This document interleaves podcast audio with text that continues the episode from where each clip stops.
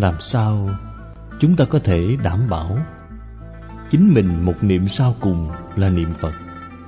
Đây là vấn đề quan trọng nhất của chúng ta hiện nay. Chúng ta ở niệm phật đường, niệm ngày, niệm đêm không gián đoạn. Vì sao vậy? Là huấn luyện luyện tập. Hy vọng lúc sắp mạng chung có thể dùng được. Nhưng có rất nhiều sự thật cho chúng ta thấy lúc sắp màn chung, bị bệnh ngặt nghèo, rơi vào hôn mê. Không biết gì thì làm thế nào đây? Đây là ngưỡng cửa nguy hiểm nhất. Con người ở trong tình trạng này, trợ niệm cũng không thể giúp được. Cho nên không thể không có phước. Phước là thường ngày chúng ta phải tu tích. Tích lũy công đức, đây là tu phước. Tích đức chính là giữ tâm tốt, niệm niệm lợi ích cho chúng sanh, lợi ích cho xã hội. Tích công. Công chính là làm việc tốt, nói lời hay. Chúng ta ngày nay đề xướng bốn tốt, phải làm cho thật nghiêm túc, thật nỗ lực.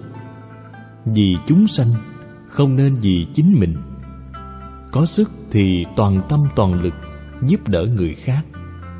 Mong điều gì vậy? Chẳng mong điều gì cả.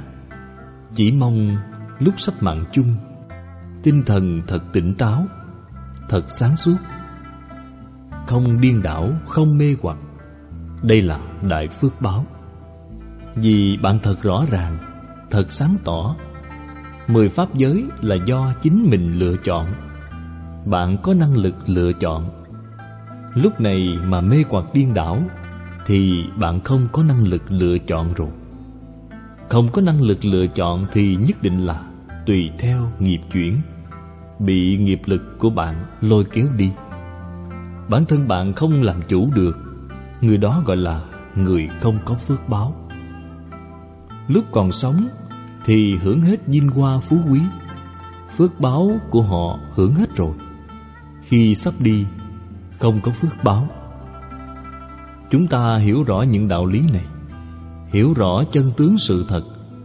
Chúng ta ở trong một đời phải học đại thánh, đại hiền. Đời sống phải tiết kiệm, phải giản dị. Phước báo chúng ta tích lũy. Lúc sắp lâm chung, hãy hưởng thụ. Đây là nói rõ, đi đầu thai vào giới nào trong mười pháp giới là có thể tự mình lựa chọn. Tự mình lựa chọn sẽ quyết không lựa chọn đường ác. Đâu có người nào khờ như vậy. Nhất định lựa chọn nơi mà bản thân bạn thích đến. Nhưng ở trong đây có điều kiện. Chúng ta cần phải chuẩn bị những điều kiện này. Những điều kiện này thường ngày phải tu tích. Bình thường, người không biết tích lũy công đức. Người chỉ biết ham mê hưởng thụ không cần nói đến lúc sắp mạng chung, mà lúc về già, phước báo đã hưởng hết rồi. Đời sống về già vô cùng bần hạt, không có ai chăm nom. Thậm chí, như chúng ta cũng thường nghe nói, có một số người già đã chết mấy ngày rồi, hàng sớm mới phát hiện. Bạn thấy điều này đáng thương biết bao. Lúc sắp mạng chung, bản thân biết rõ không đau ốm có bạn bè tốt, đồng tu tiễn đưa, trợ niệm giúp bạn. Đây chân thật là đại phước báo.